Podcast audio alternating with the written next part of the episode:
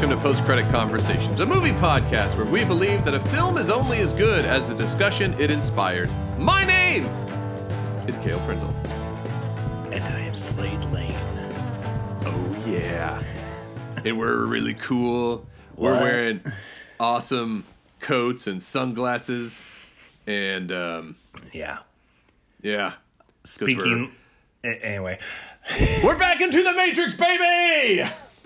Let's reload Which this thing. should have been the tagline for Matrix Reloaded. It should have been Matrix Reloaded. We're back in the Matrix, baby. That's what it should have been. They didn't do it. That's a missed out opportunity. It's sad. it would have it would have increased their box office earnings by at least fifteen percent. Wow. I think. I mean, if it had, if they had done that, it would have still been the highest grossing R-rated movie. If they had done that, What yeah, was this the highest grossing for a while? until Deadpool. No, until Passion of the Christ, then Deadpool. You're skipping. No. But, no, no. Oh man, we got to check stuff. Passion hold hold up, was- hold up. I'm reading from the Wikipedia, and then we'll get into the good stuff. okay. Little teaser. Nice. the film received generally positive reviews from critics, although most felt the inf- it felt inferior to the first film. We'll get into that. It grossed 741.8 million worldwide, breaking Terminator 2 Judgment Day's record and becoming the highest grossing R-rated film of all time until Deadpool surpassed it in 2016. I am skeptical. I know you just read it to me. I'm just I'm Se- still 748 Passion of the Christ. this is so thrown together, but. This is important. We need to do this. of the Christ. Of the Christ. We are talking about a lot of Christ figures right now uh, on We this are. podcast. Uh, Passion of the Christ, 612 million. That's so weird. I swore it was like Isn't the it? highest for a long time. Anyway, whatever. Anyway, Doesn't matter. Uh, Matrix Reloaded. Let's get to the good stuff.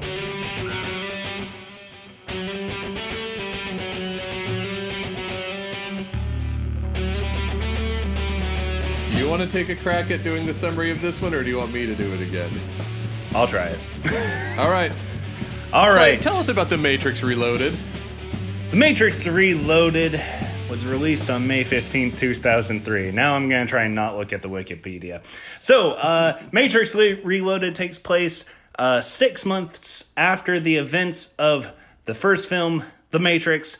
Uh, the crew of the Nebuchadnezzar, led by Morpheus, including Neo, who has uh, found his uh, newfound role as the one and ta uh, doing a very good job of that, uh, and also uh, working on his romantic love life with Trinity that he found uh, at the end of the first one. The crew of the Nebuchadnezzar is finally on its way to Zion, where all of humanity has made one last ditch effort to survive in peace, but also fight the war against the evil machines that have been plaguing them for who knows how long. We really don't know. Uh, Zion is this uh, labyrinth of underground tub- tunnels near the Earth's core because it is still warm.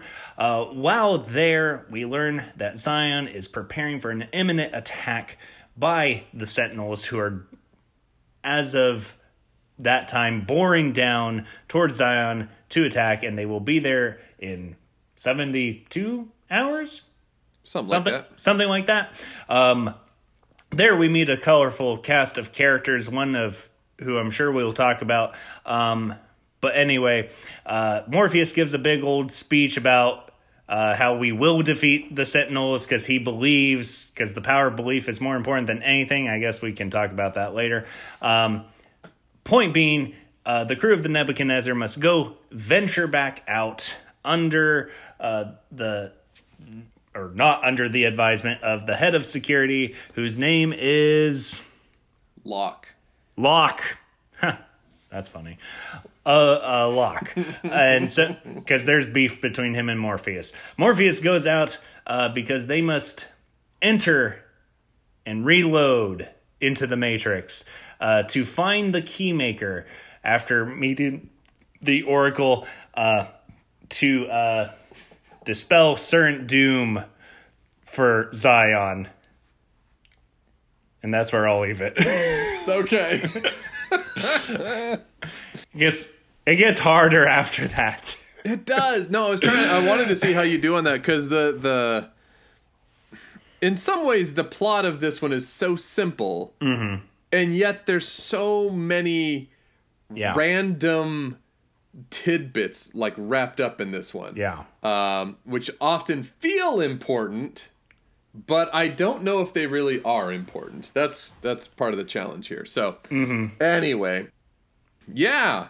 So Slade, where do you want to start? I don't. Uh, uh, how long has it been since you seen The Matrix Reloaded? Three years. Oh yeah, that's right. You watched it more recently. well, that was a lame question to ask. No, three years ago, I was sitting around on a weekend. I was very bored, and I'm like, oh hey, Reloaded and Revolutions, and I watched them back to back in one afternoon, and that was about three years ago. Um, Yeah. However, I'll tell you that in both of those movies' cases, I feel very differently about both of them this time than I felt about them then. Which is Interesting. interesting to me. So I won't go too deep into that quite yet because that'll give away all my ratings. Yes. Um, yes. But yeah, I guess I mean, but to to play off of that question, uh, what was something Slade that you misremembered about this movie that when you rewatched it, you're like, oh, that's different than I recall. Yeah. Um. So so this is hard because I don't think I've ever actually watched this all the way through. Oh, well, start okay. to finish. but but uh, like we talked about uh, the first time, I have memories of it because it was very similar to my seeing The Matrix when I was much younger, which is I saw the bits that my friends wanted to watch, you know, whichever action scene. And so I've always had an impression of this movie. Number one, just not being as good because that's kind of what people talked about or whatever It's true. but but also the the the sense I remember is the color scheme. I, I think mm-hmm. the color scheme and and everything kind of changes. It becomes more vibrantly green. Like it goes from feeling like almost an indie movie from the first one, like having some really indie elements and just you know, of of like it was shot on film, whereas this one really feels digital um, in how it's shot. Like the colors are vibrant. It's it's much more HD for 2003 and everything else. Um, and that's always bothered me. But upon this watch, I wasn't angry at it. It it was working for me. Okay. cool. Yeah. That's, Cool. That's Um, one of the I, things. some of it worked for me. I think in general it worked for me less this time than three years ago. That's kind of how this one has shifted. Uh, so a couple of things. Like when I mentioned that the plot can be summed up very easily and yet strangely not. Like if I was going to sum up the plot as quickly as possible, it's Neo wants to get back to the Matrix's source code. To do that, he needs to find the keymaker who's being held hostage by some douchebag. And then they get the keymaker, but then Neo has to make a sudden choice at the end of the movie that makes him not go back to the source code the end. yeah. Like that's basically it. And I think that what throws me off the most on this film is that when I think about the first movie, we are constantly learning alongside Neo, like, what is this world? What is the Matrix? How does this work? Oh my goodness, really? That's kind of cool. And every step of the way, he's learning something and we're learning something. This movie gives us almost nothing to learn until the last 10 or 15 minutes of this movie. Yeah. And I feel like that's one of the main reasons it's not as engaging. Because from the very Yeah. beginning, they're still trying to do all the same action stuff. We can talk about whether or not they pull that off or not. But they're trying to do a Yeah. lot of the same action stuff. The aesthetic, aside from color scheme changes, yeah, there's some of that, but the aesthetic is still there. The feel of it is Yeah. still there. Um, but the the general like the stakes and what we're supposed to be learning and just the engagement with everything in this one is so different Yeah. than the first. I would agree with that. Um, this movie takes a while to get going. Because I also tried to watch it around the same time you did, um, and I I might have got half an hour in, maybe forty minutes, and if I would have just stuck with it for another ten, things would have picked up. But it really does take a good 45, 50 minutes to get going. I mean, th- this Yeah. movie starts much like the first one with an action sequence with Trinity, and then Yep. you learn it's a dream, you know?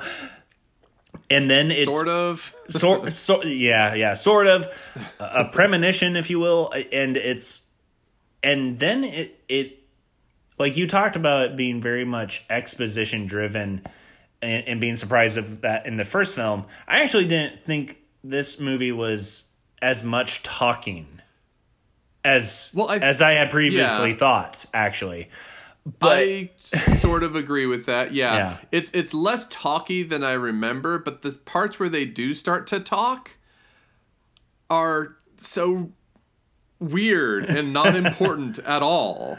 Like Yeah, yeah. when they meet up with the Merovingian, who's the guy who's taken the keymaker hostage, and he just goes on his rambly speech about cause and effect. Yeah. About sending a piece of cake over to the woman who is also just a program and she eats a piece of cake and then apparently has an orgasm because of the cake. And he's like yeah because i caused that because of what i put in the cake. And it's like no one cares dude like what are we talking about everyone is here because they're trying to find the key maker and you're off on your own little philosophy rant about cause and effect in the universe. Now, that does tie in thematically with a lot of what else is going on in in this movie and throughout this trilogy, but its placement is so weird. And the first movie when we talked about last week is a lot of those expedition uh, expedition exposition dumps uh, happen when something cool and interesting is also happening. Like we're learning about the machine world in that white room and the TV, and we're the ones who scorched the sky, or Yeah. or let's learn about the physics while we're fighting in the dojo. Let's learn about how the agents can morph into any person in the Matrix, but we're listening to this really awesome song, and you know you're getting jostled around and you're not sure what's happening, and or where you're looking at the woman in the red dress. Like these are iconic scenes where we learn a lot, but in this movie, when the Yeah. talking really takes off, it's just talking. yeah And it's hard to catch why it's important or how it's connected. yeah I No, guess I- what my real issue is. No, I agree, and it it a lot of the things in this movie are no longer novel like they were in the first Yes, movie. You I know what I mean? Eh, In the Merovi- Merovingian, Merovingian, Yes. it, I think is a really perfect example of that because in the first movie, number one, you have Laurence Fish, Fishburne talking the whole time, or you have um, Agent Smith. Agent Smith. Scroll down. Uh, Hugo Weaving. Yes. I'm sad that I couldn't remember it the second time. Anyway, you have I those think it's funny guys giving last that. week you were I was last week you were like, we're some of the only people who are actually going to remember that name. yeah, And and then I forgot. the. Um, yeah, but they're the ones giving this information, and it's so uh, interesting. It, and you hinge on their every word. Then you get someone like Merovingian in this movie where it's just like, okay, like you you are the stepping stone to the next part of the action, and it was a weird choice to be like, let's give him a bit of the philosophical mm-hmm. bits to drop in this movie that just plain aren't very good in my opinion. I don't think the writing's very solid for his speech. It's it is No. it it almost feels very pretentious and and nothing shows that more than when you go into the code of the woman of her eating the cake and it feels just so so 2000s you know of just like Yeah. uh, a, a little too like haha see we're talking about sex i'm like in tw- in 2022 i'm like i don't care like that it was so unre- uh, uninteresting and and odd and felt very uncomfortable um but yeah, it, it, it's just But yeah, I think not interesting in a lot It's of not. that. I think your point about it sounding just really pretentious is an interesting one because he is a pretentious character. So it actually Mm-hmm. it does match the character. It just interrupts the flow of what's happening Yeah, so much. yeah. Like the first film, you're curious what's happening. There's the whole I'm awake, I'm asleep, I don't know what's real. And then once you get into the Matrix, it's like it's training time, buddy. You know, Yeah. it's like like that's when we got to learn. This movie is just so different because yes, you have the threat of sentinels are drilling through the earth to try to get to Zion. So we need to figure stuff out fast. Yeah. And Morpheus is like, but I want to get back in the Matrix because there's more stuff to be figured out. So there's kind of this ticking clock, but not throughout most of this movie. That clock is not important. They don't actually pay attention to it. No, one's reminding them of it. There's no urgency, but also there's just nothing else to learn. And so instead, Yeah. they're like, we're looking for the key maker, and then the Merovingian's like. Let me drop some philosophy stuff. And it's like, dude, we are on a mission. it's like, now is not the time for this. Yeah.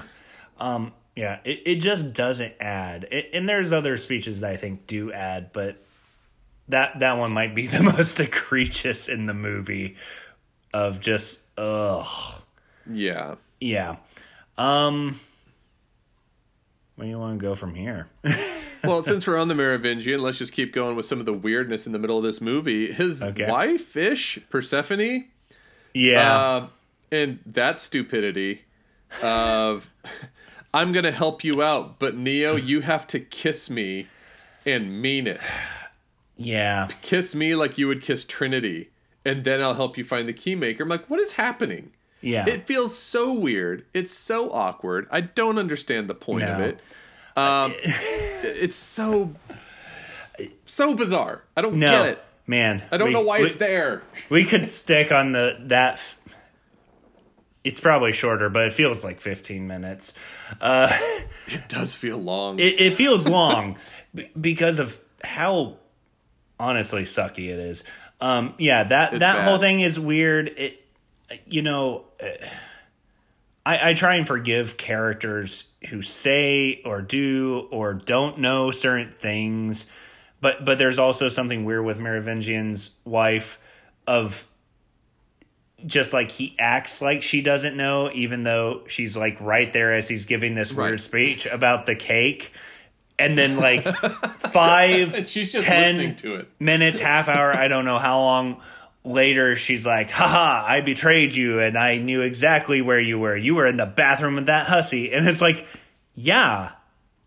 Like he Everyone. What- He even told them at the table. He's like, "I gotta go." it- yeah. it- He basically tells them he's gonna go hook up with someone. And my the Right. thing with it just- Persephone, if if her name, is, I think it's Persephone. Uh, Monica Bellucci is. is. the Yeah. is the actress. Yeah, but it's like Persephone. you could have skipped the entire weird kiss me like you're kissing her scene. You could just skip that, and you could just be like, "My husband's a dirtbag, Yeah. and I want to like mess with his life. So Yeah. because of that, I'm gonna help you." The idea of the love thing doesn't make any sense to me. Now, maybe it doesn't make sense to me for a few reasons. One, because it just comes out of nowhere. I think it's horribly written. It's very strange. But the other thing that makes this weird is in this movie, we find out that almost everybody that they are going to interact with are not other people in the Matrix. Yeah. They are programs Yeah. in the Matrix. We find out the Oracle is just a program. Yeah. And her bodyguard, Seraph, who has very little to do in this movie, he's Yeah. a program. And the Merovingian's a program. And the architect, which we'll talk about later, is a program, which means Persephone's a program. The woman who eats the cake is a program. What Yeah. is the point? That that's I think the other thing that changes a lot is like I think that gives so much for the audience to try to ponder and think about and untangle Yeah. that a lot of these things don't make sense. What does a program want with feeling loved by Neo? I don't know. It's weird. It's out of nowhere. And a lot of these other programs, just because they are not explained, are also very strange. There's a small speech uh, the Oracle gives it to Neo early on, where she talks about all the programs, like the breeze that's blowing the trees, that's a program. The sun is a program. It's like, okay, Yeah. that's all environmental. But there are other more malicious programs, things that you've heard, like basically mythic creatures like vampires and werewolves, are like rogue programs that can't really be controlled or something, right? Well, that's like the only explanation we get to some of the bizarre and bonkers characters we get later. So, Yeah. like the twins, who I remember when this movie came out, everyone was like, oh, those guys are awesome. But I don't know what the heck they are. And I don't Yeah. know why it matters. And how are they different from the agents? And, and there's all of these things that it becomes overwhelming in the mind to try to figure out how this works. Now, if the Merovingian had been another person who's like, no, I'm a human and I'm in the Matrix and I understand it's the Matrix just like you understand the Matrix, but you know what? I'm maybe it's like a, a Cypher upgrade. It's like Yeah, I've been plugged yeah. back in and I know how to work this system now. And that would be so much more interesting, I think, if the Merovingian is just some sleazy dude who's just like, yeah, I got the key maker. He's locked away because I don't want you messing up this whole Matrix thing for me Yeah. because I've got my own system. You know what? It, oh, totally rewriting a movie. It doesn't matter. But what if it was someone who had been freed from the Matrix years ago, like a Cypher, and had left Zion and Yeah, had their own yeah. ship, and they were just out there causing trouble because they actually like being plugged in? Like, what if they were? Oh, that'd be so much more interesting. But because they're all programs, it's not that interesting to me. No, I, I agree. And it's very hard to understand any motivation for those characters because it's like you're a program a- and it, it works with what the film is doing, at least for a certain amount of this movie, which is we're just doing what we are here to do. Mm-hmm. Like, like that is a very main point. Like Neo, you're gonna do what you're gonna do right. and and there can be no other way but it would have been much more interesting and probably relevant to take at least the Merovingian and, and do something like that with the character where it's just like you're a real character. This isn't about like I'm gonna do what I'm gonna do. It's just like I here is a consequence of me doing what I was gonna do and what it looks like. That would be much Yeah. more interesting because it's like this human character did what they were supposed to do, but but it feels as though they have more agency than a computer program where it's just like I don't care what Merovingian does. He's a program. Like he's very program. it doesn't matter. You know, like Cypher is interesting because he's a human. Yeah. you know, he, And you can he- understand he wants to plug back in. Yeah, You don't Exactly. understand the Merovingian's motivations aside from him being a turd. yeah. It's like you're just annoying, is what you Yeah. are. Well, yeah, it's very irrelevant. That's like I'm a turd just because this is the way I am. It's like, well, Yeah, it's, like we're really told that it's really hard to feel anything about you. you know, Right? He's, we're told that he wants power, but again, as a program, why? And, and his whole speech about cause and effect and everything else, like again, that's a big thematic push for this entire trilogy. Um, Yeah. Because even in the first movie, it's when Morpheus asks, you know, do you believe in fate? And he's like, no, because I don't like the idea that I'm not in control of anything. And that Yeah. theme gets continued in this film about you're saying that you made the choice, but you didn't really make the choice. It's already been made. You just have to understand it.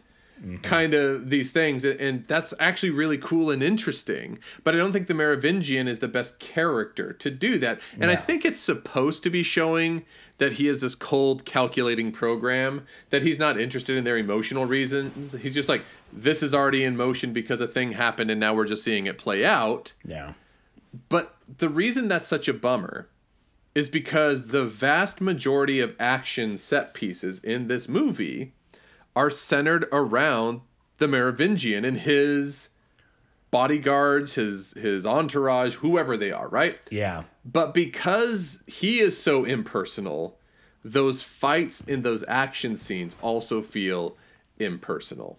yeah. So let's use that as a launching pad into. Let's Yeah. talk about the action in this Yeah. movie and and how do you feel about it overall? Let's do overall and then we can go kind of scene by scene. Um, Yeah, yeah. Um, I actually really enjoyed the action in this movie, Mm-hmm. uh, which is another kind of thing um, from earlier in life of like, eh, it's just not as cool. This time through, I actually really, really enjoyed it.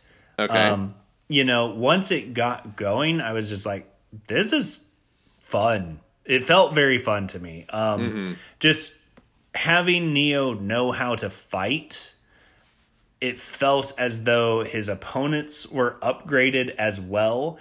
Um, at least to me, there was a sense of danger with the twins because it's just Yes. like they are. Well, they're not agents, like you said, but Neo doesn't know what to do with them. They're Right. just this crazy thing. these And- weird vampire or something. You're right. Yeah, yeah. M- Medusa type things, and and yeah, that was really cool. Like so much of the action in this movie differs from the first. When when I think of the first movie, and I think most people, it it's guns blazing mm-hmm. action. It's gun action um, yeah. which when when I do see like the kung fu kind of action sequences in those, I never really liked them. Like the last fight with Neo and the and, and Agent uh, Smith, it's like okay, whatever. In this one, I felt engaged with it. It, it felt like an it felt like an Ip Man more. Oh, you that's know, interesting. because you know things were moving they lasted longer um so, so once he starts fighting the twins and Merovingian's entourage like in that uh Stairwell, whatever. stairwell foyer thing like i felt that was it was just fun to watch like Mm-hmm. you know because there was just so much choreography and everything else the use of the environment it, it was very fun to watch um even when it gets to the freeway it it adds in like these motorcycles and just very interesting things to watch and, and maybe that's more just movies don't revolve around those kind of things anymore right. as a whole you know there's there's not giant big action sequences of of cars being destroyed or motorcycles like it's a very early 2000s and before thing. But it was interesting to watch and and see it all unfold. Cool. as in now Yeah. just because you don't get it as as much anymore. Like uh, we always bring up marvel in some some respect but like in a marvel movie you don't get action sequences like this. Uh the all those movies feel very cgi'd and things like that like there is action it's just so it's a different type of action and, and we Yeah. talked about this a little with john wick where there is a choreography there is just so much skill in doing these sequences and i felt i was getting that in this movie once it got going you know Well, that's Like- it. Once it gets going, because the Yeah. first action sequence in this, the first couple are, I think, just bad. So Mm-hmm. the Trinity premonition, which isn't really a fight scene, it's just yeah yeah her jumping off a motorcycle and then falling out a window.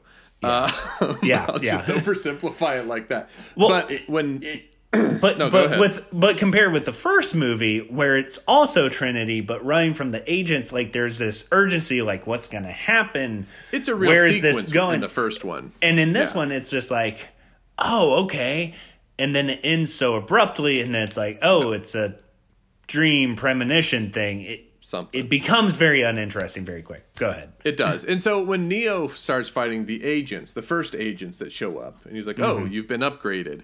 But those aren't interesting fights because he's just casual, kind of just like we saw him at the end of the first movie, like da da da da da. da, You can't really hurt me, da da da. And I'm flying, and he's done. And then his, I think the next fight scene after that is with Seraph, Yeah. which is. I think one of the worst and most annoying fights in the movie because those two guys should be really fun to watch, but we don't know who Seraph is. yeah And this is the thing the stakes are so out of whack with this film because he just opens a door. There's Seraph. He stands up and he's like, I'm the one. He's like, well, then we're going to have to fight. And it almost felt like a bad old kung fu movie. Where it's like, you think you're the one? We will, we will fight then. But there's no reason for them to fight. And I don't know why it matters. So that one is extra bad. Then the one after that is when all of the Agent Smiths show up. Mm-hmm. And I actually did enjoy this one actually a bit Yeah. more than I remembered. Like it's silly. I didn't Like- expect to enjoy it as much as I did. I didn't either. And I was like, expecting to actually, this it. is really fun to watch. It is like, it's part of it is very dumb and very silly. Like they Yeah. do put in bowling pin sounds when he throws one agent into all the other agents, Yeah. and you actually hear like a bowling. Like it's so dumb. But there's a couple of really great moments in there that I'm like, oh, that was actually kind of fun. And I didn't mind the CGI Neo jumping around this time, No. which I was surprised. I thought he would bother me a lot more than he did Yeah. So by the time you get to the Merovingian, I don't know if I completely agree with you on it. I think the choreography in that stairwell is very cool. We didn't Yeah. talk about it for the first Matrix, but the fight choreographer for the these first three Matrix movies, I don't know about the fourth, is the same guy who does the choreography on Crouching Tiger, Hidden Dragon. Yeah. So there's some really good stuff that's happening here. Um, but I think the downside of that stairwell is the problem that I've kind of been alluding to, which is I don't know why I care. They have the key maker. They're running, so now it's just like Neo has just been almost downgraded to bodyguard. You take care of these guys so we can get out of here. And compared to the first movie, the first movie, when they walk into the lobby of the building, stakes are high. They are here to save Morpheus. So you Yeah. care about every moment. And you're not sure if Neo can do it or not. And then when he fights Agent Smith at the end, these two guys hate each other. So you're ready to watch this brawl go down. But with the Merovingian uh, entourage, it's like these are just almost faceless goons. They Yeah, have no yeah. personality. They have no lines. They're just a stunt team here to fight with Keanu Reeves. And I think that's something that's a real bummer. It would Yeah. be so much more interesting if we knew who they were, or why it matters. Now, there's still some cool stuff in there. I think the wire work is actually kind of fun. Yeah. Like jumping from one staircase down to the floor and then back up to the other staircase. Like it's again, it's silly, but it actually looks kind of fun and keeps you in this world and you're seeing other programs that also have these kind of abilities similar to Neo's, but a little bit different. Um, so there's some good stuff there, but I ah, I was missing. I wanted to have stronger connections between the characters so that the fight would mean more to me. Now, the freeway scene has both the best stuff and the worst thing of, of one thing specifically. But I'm going to talk the best stuff first. Practical effects. You mentioned the explosions. Yeah. You mentioned also.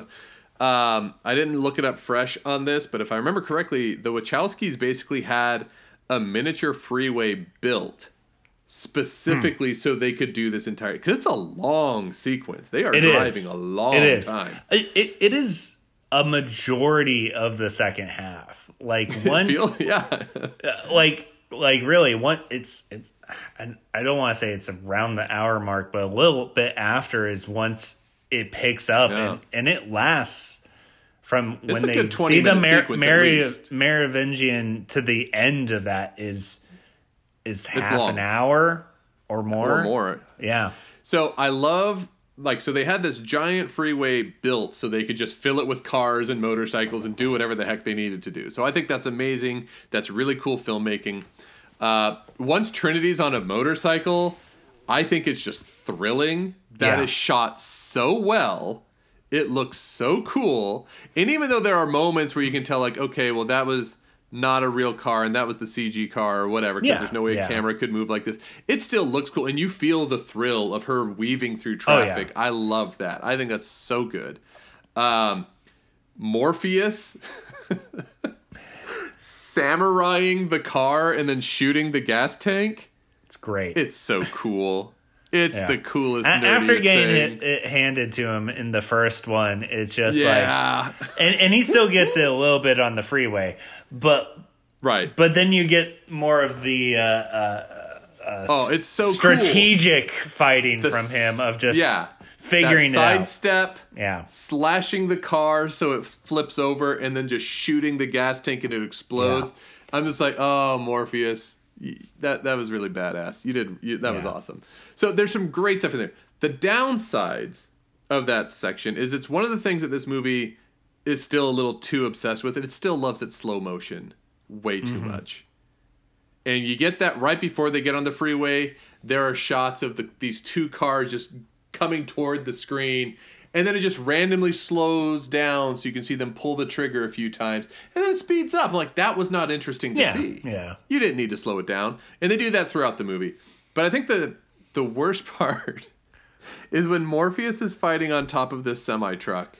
I think is the time that you could most tell, oh, this is your green screen CGI thing. I just don't think it dated very well, and I was surprised by that.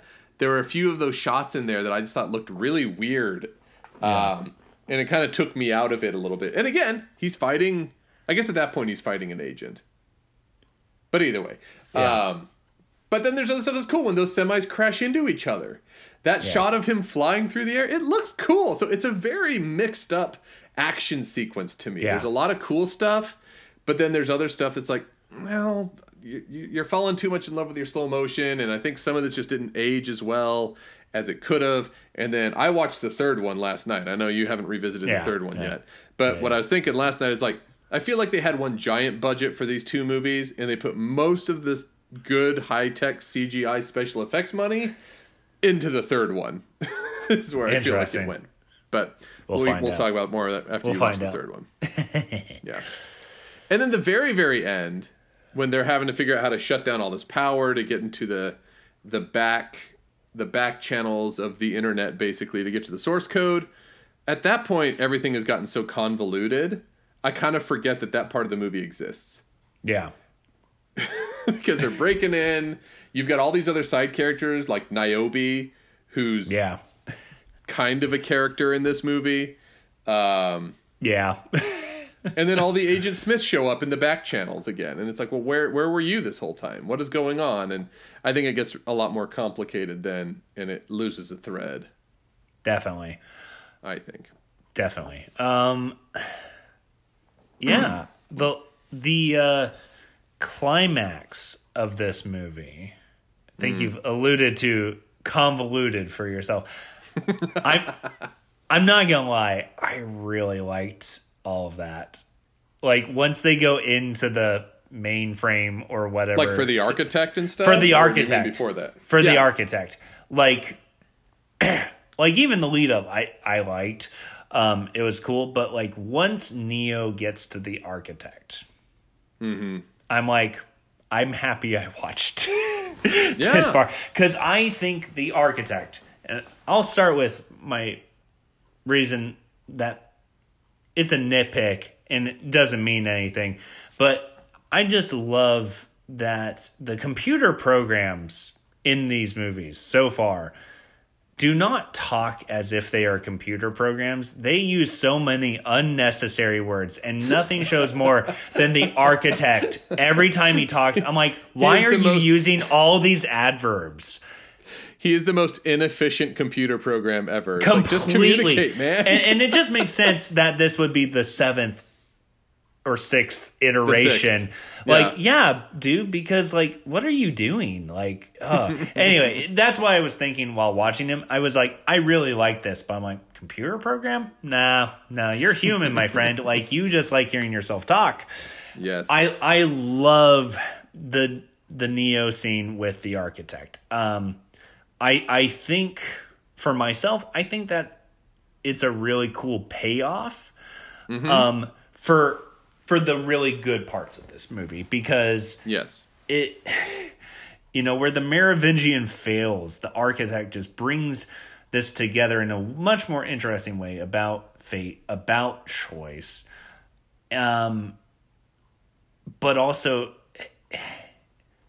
it's just such a cool scene. Like it is. I just love the TV screens, the the whole like, oh, you're different than everyone else, and you know, scene and, and this is where I think we talked about last time characters and and performances where I think Neo, where where Keanu Reeves, the first movie he he he's great.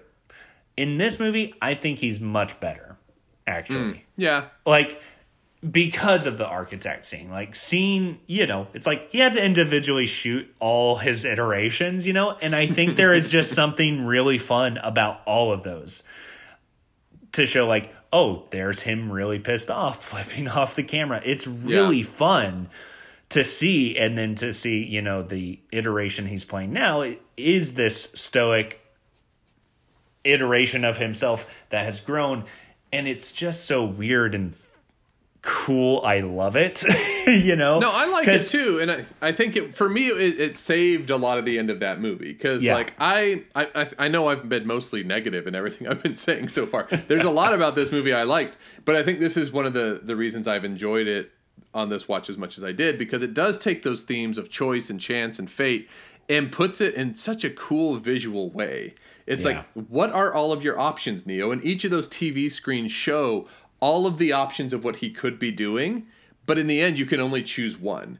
And so when it's kind of like we see his reactions and how these reactions could go any of these different directions before it zooms in, it's like, but this is the one you're doing. And is that already chosen? Is it not already chosen? Yeah. It doesn't matter. We know that there's all these different options, and this is the one that exists for whatever reason. Yeah. I think is cool. And just the reveal of Yeah. you know, the, you're not the only one. There Yeah. have been five other ones before you, and there's going to be more after you. Yeah. You are actually part of the system. When we made the Matrix, we needed something different. He calls him a remainder, right? This this thing to account for hope in humanity. But that makes him part of the system. Like you are something we count on and we expect you and we know you're going to be here. But then to still have that idea of but at the same time you seem to be doing something different because every other the one looks at their options and says if this is what's best for everybody that's what i'll do. But you are more interested in what about trinity? Yeah. what about the one person? And how is that going to affect everything? And i think that's really cool um, just as a new development in the matrix. Yeah. i just think it's a bummer that we didn't get it until the very end of this movie. Yeah, no, it, it is such a a long burn to get to.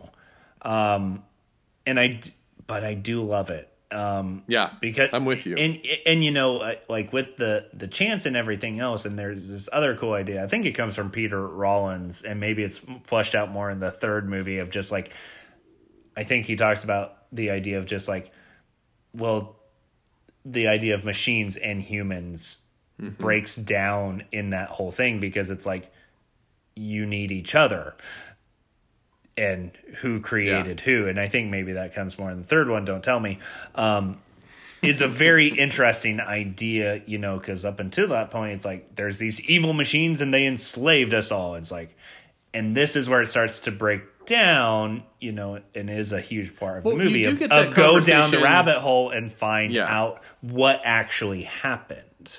You do get that conversation here in the second one because Neo does speak with that councilman and he takes him down to that room and he talks about how we rely on the machines and they are Yeah. relying on us for fuel. Like that's in yeah the second one here. And- yeah yeah, so that i forgot there. about that one yeah yeah Yeah, but again, it's setting up this complex. I mean, the second, third movie combined.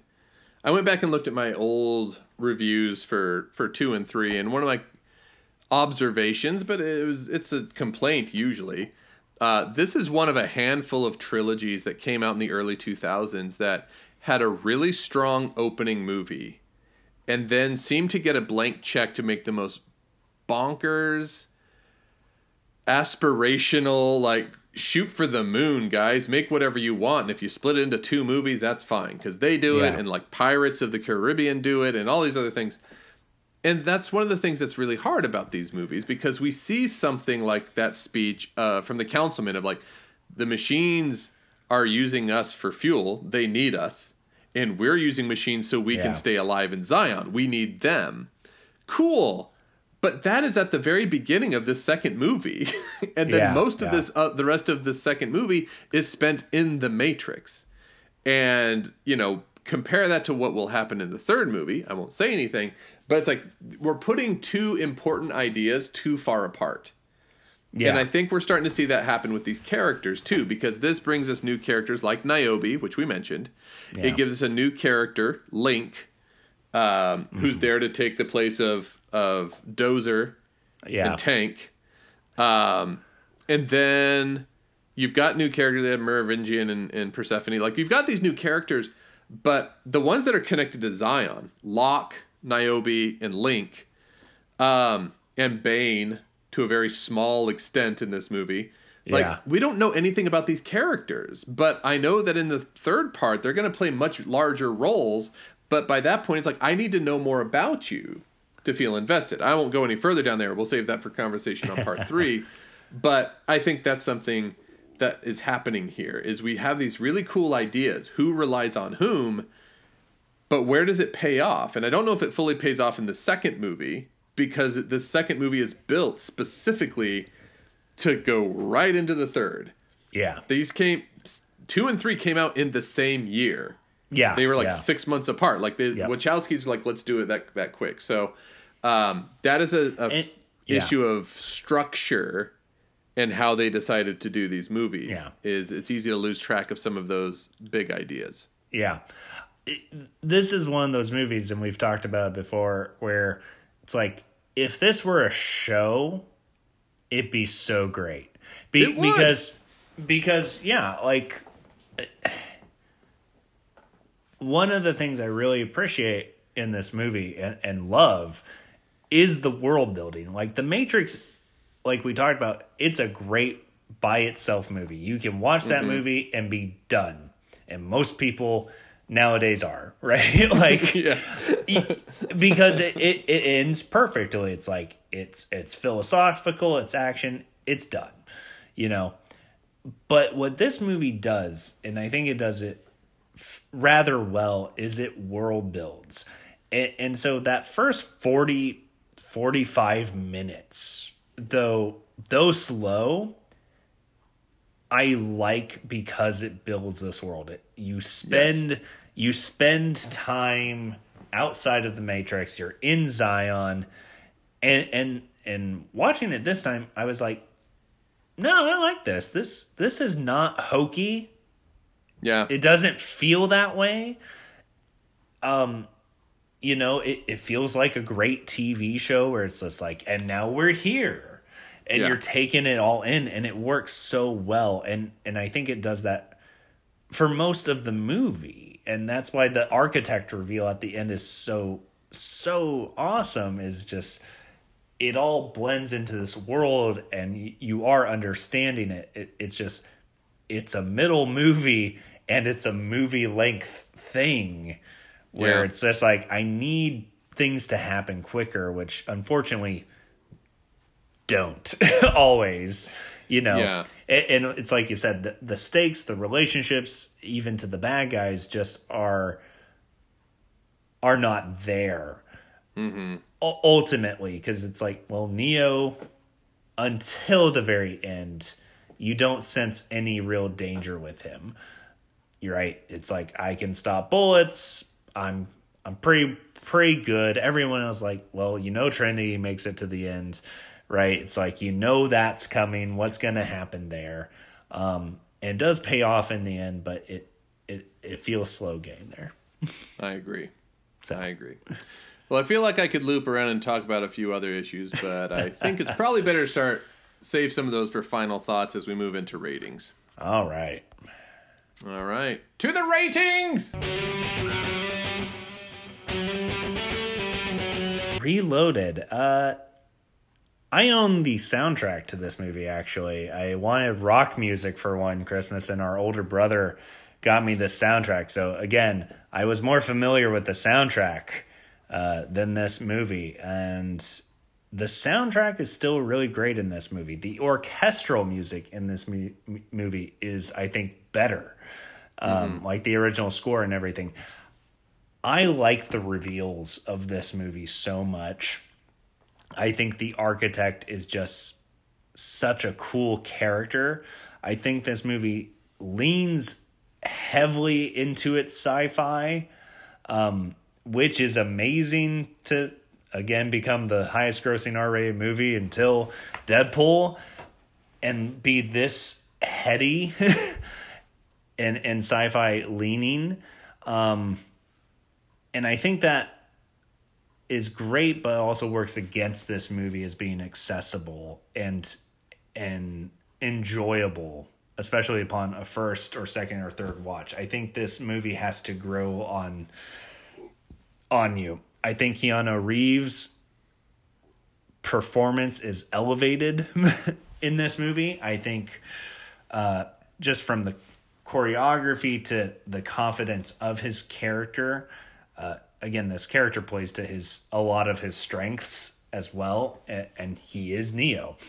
Same with uh, Carrie Ann Moss. Uh, she she's just wonderful. Um, the stakes between her and and Neo, I think, are raised because of the premonition, because of this weight going throughout the movie, that I think pays off really well in the end, and is coincided with the architect reveal of like, okay, so what is he going to do? You know, because it has been determined what was determined for him. I I like all of that. There there are some definitely weak parts, lazy writing, the Merovingian, uh, which we uh, talked about quite a bit. Uh, so, ah, ah, this is so hard. Three point seven five. it's probably gonna be four when I log it in in uh, Okay. Letterboxd. I really liked it once I got to the end. I really did though. Like I was just like, I would watch this again, no problem. Like Okay. I really would. Um, I don't know about the third one. I I've seen the Rotten Tomato find score and it dips. episode. It dips. Pretty, this one stays pretty high. The next one dips, Oh, that's interesting. and I'm very sad. Anyway, go ahead Okay. to see what Um, happens. So yeah, like I mean, I've I've been I think my tone has has revealed quite a bit. There's a lot about this movie that frustrates me so much, and I think what it is is mostly that those stakes and those relationships are not established between Neo and a lot of the other characters. Um, all the new secondary characters that we mentioned, uh, it doesn't even bother me that they're not really there. This is very much like let's stay focused on Morpheus, Trinity, and Neo. It makes them a more cohesive Trinity or trio thing Yes. and I think that's fine. I think that's good. But yeah, the writing gets super weird. Uh, some of the fights feel pretty hollow because there's no stakes. Um, there's some things I don't know what the Wachowskis were going for in some of it because at the beginning of this movie, when they get to Zion, and I agree, with I like the world building, but I think that's what slows it down so much at the beginning. Yeah. It's like, well, let's take a look at slow moving Zion, and though we're getting to some important stuff, like Neo has become a messiah figure to all these people in this city. How does that affect him? How does it affect his relationships? But they don't really do a good job at showing how it affects relationships, I don't think, because he and Trinity are like constantly trying to find time to get it on. Yeah. But the thing I don't understand, this like for some reason bothered me way more than it should. They're at Zion and they're like, oh, finally we're together. We have like 36 hours together. It's amazing. It's like you're on the same ship. You were sleeping in the same bed at the beginning of this movie. Yeah. You were not these like starved people. Like one of you went off to war and the other one wasn't. Like so, I think they're trying to create this like passion and tension and how his new like status has interfered with their relationship but it's like the movie also gives you all the reason to believe that that's not the case so it, it bothers me. There's a lot of stuff like that that just bothers me. Um however uh i think that there's just some moments in this that are so cool. I do like the twist at the end of just like you know this is a repeated process you're going to return to us. We're going to kill humanity. There's going to be 24 people or whatever to rebuild the whole thing. And then we start the process all over again. Very cool. Great idea. Great twist. yeah. Um, we've barely talked about Agent Smith because he's honestly not in it all that much. No. But the very end of the movie, where you, I I guess it happens before the end of the movie, but certainly by the end of the movie, that's like you've got a character who Agent Smith has somehow gotten into his mind. And so Yeah, Smith is now yeah. in the real world. Like, even though that's like the cliffhanger of the movie, like, like oh, this could happen. That's cool. yeah. So I'm torn on this movie, uh, and it bothers me.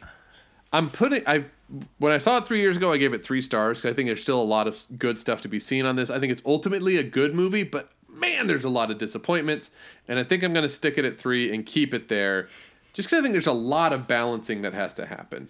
Yeah. So I'm going to stay at three. All right. Yeah. That's fair. All right. Uh, Slade, what are we watching next?